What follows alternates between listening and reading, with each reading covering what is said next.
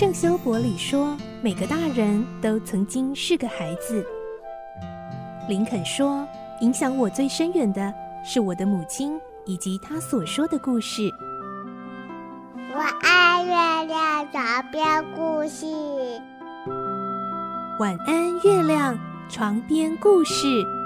小青姐姐邀请每一位大孩子、小孩子一起听故事，不管多忙，也要和你一起听故事。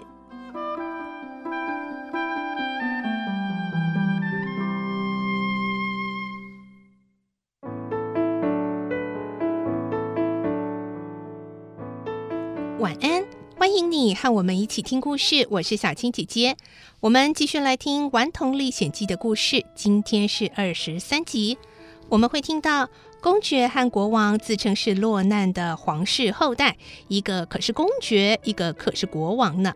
他们连哄带骗的说他们要保护哈克跟吉姆，所以硬是加入了他们，还抢了哈克跟吉姆的小木棚呢。后来公爵还一时兴起，竟然说要演戏。来听今天的故事，《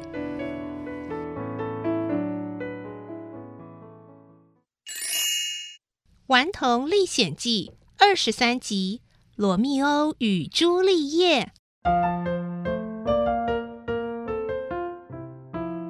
公爵指着哈克的床说：“我想我可以委屈一点睡这个床铺。”国王听了，马上说：“嗯，这怎么行呢？”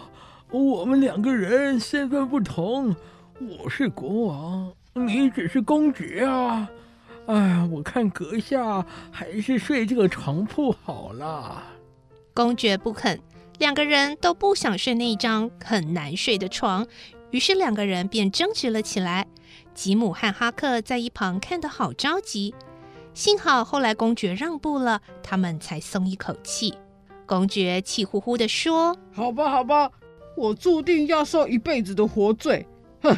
算了，让你好了。我当年那种自傲自大的脾气，早就被这些倒霉的鬼运气磨光了。谁叫我命不好呢？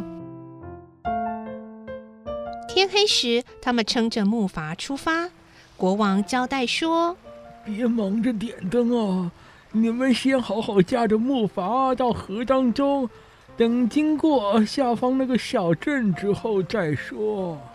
哈克和吉姆照着做，直到过了那个小镇至少半公里的地方，才把信号灯挂起来。当天晚上十点左右，突然下起大雨，又是打雷又是闪电，天气简直坏透了。国王威风地下令：“你们呐！”！你们两个好好守到天气好转为止，知道吗？然后他就和公爵一起爬进小木棚里睡觉了。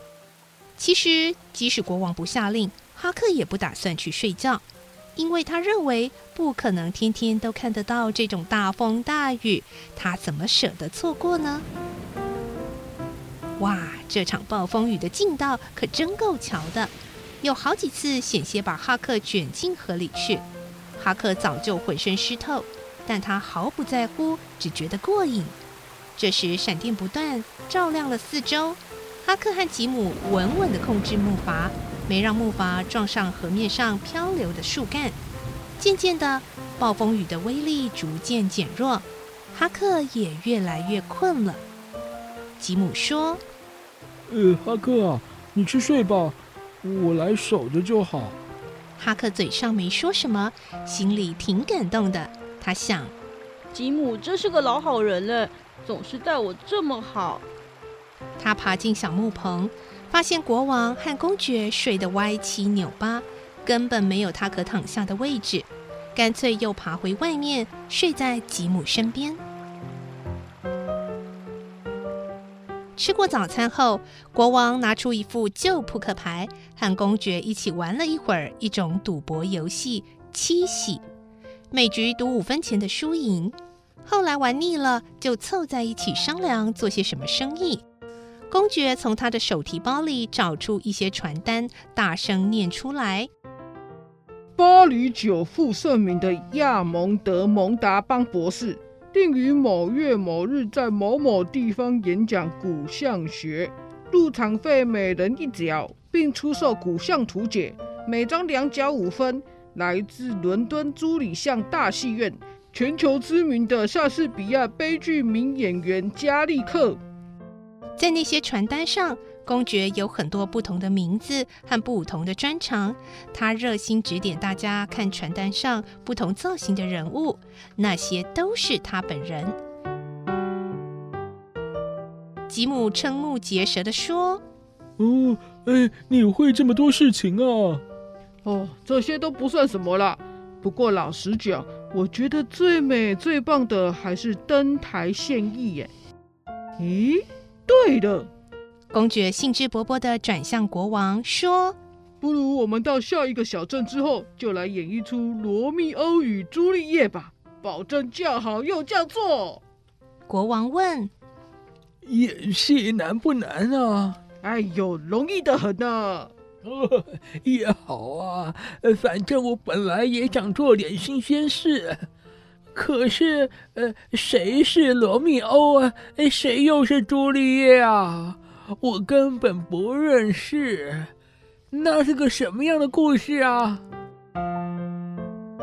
公爵大致讲述了一下故事内容，然后接着说：“我向来演惯了罗密欧，那你就演朱丽叶吧。”呃，照你说的故事内容，朱丽叶是个年轻的女孩子，要我这老头来演，恐怕太古怪了一点啊。哎，别急。你要化妆登场啊，那就完全两个模样了。何况我们只演出阳台情话那一幕，你只要穿着睡衣，戴着有宽皱褶的睡帽，高高站在阳台上就行了。嘿，听我的准没错，这一招啊，唬那些乡下人绰绰有余啊。于是公爵拿出脚本，两人煞有其事的还排起戏来了呢。在排戏的过程中，公爵不断以专家姿态指导国王要如何演戏。你不要那么粗声粗气的叫罗密欧，吓死人了，简直像牛叫似的。你应该要娇滴滴、小声一点，还要有气无力的像这样，罗密欧，懂吗？国王努力试了一次，罗密欧。哎哎，这样行吗？公爵毫不留情地说：“哼，你现在不像牛，倒像一头公牛。”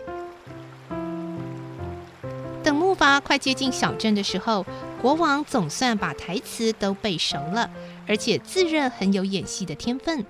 到了小镇，他们发现运气实在不错，因为当天下午有个马戏团要在镇上表演。所以，附近的居民几乎都聚集到这儿。街道处处可以看到挤成一团的马车，还有许多其貌不扬的马儿。更妙的是，马戏团在下午演完之后，不等天黑就要离开。他们刚好可以利用现成的场地来演戏，于是他们立刻分工合作。国王去租场地，公爵则火速去印传单。传单上是这么写的。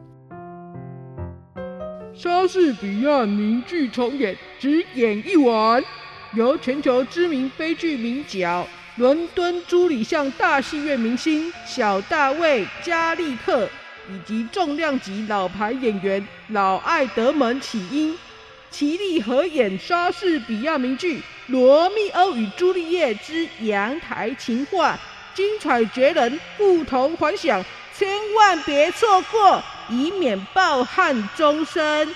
入场券每张两角五分，儿童仆人每人只收一角。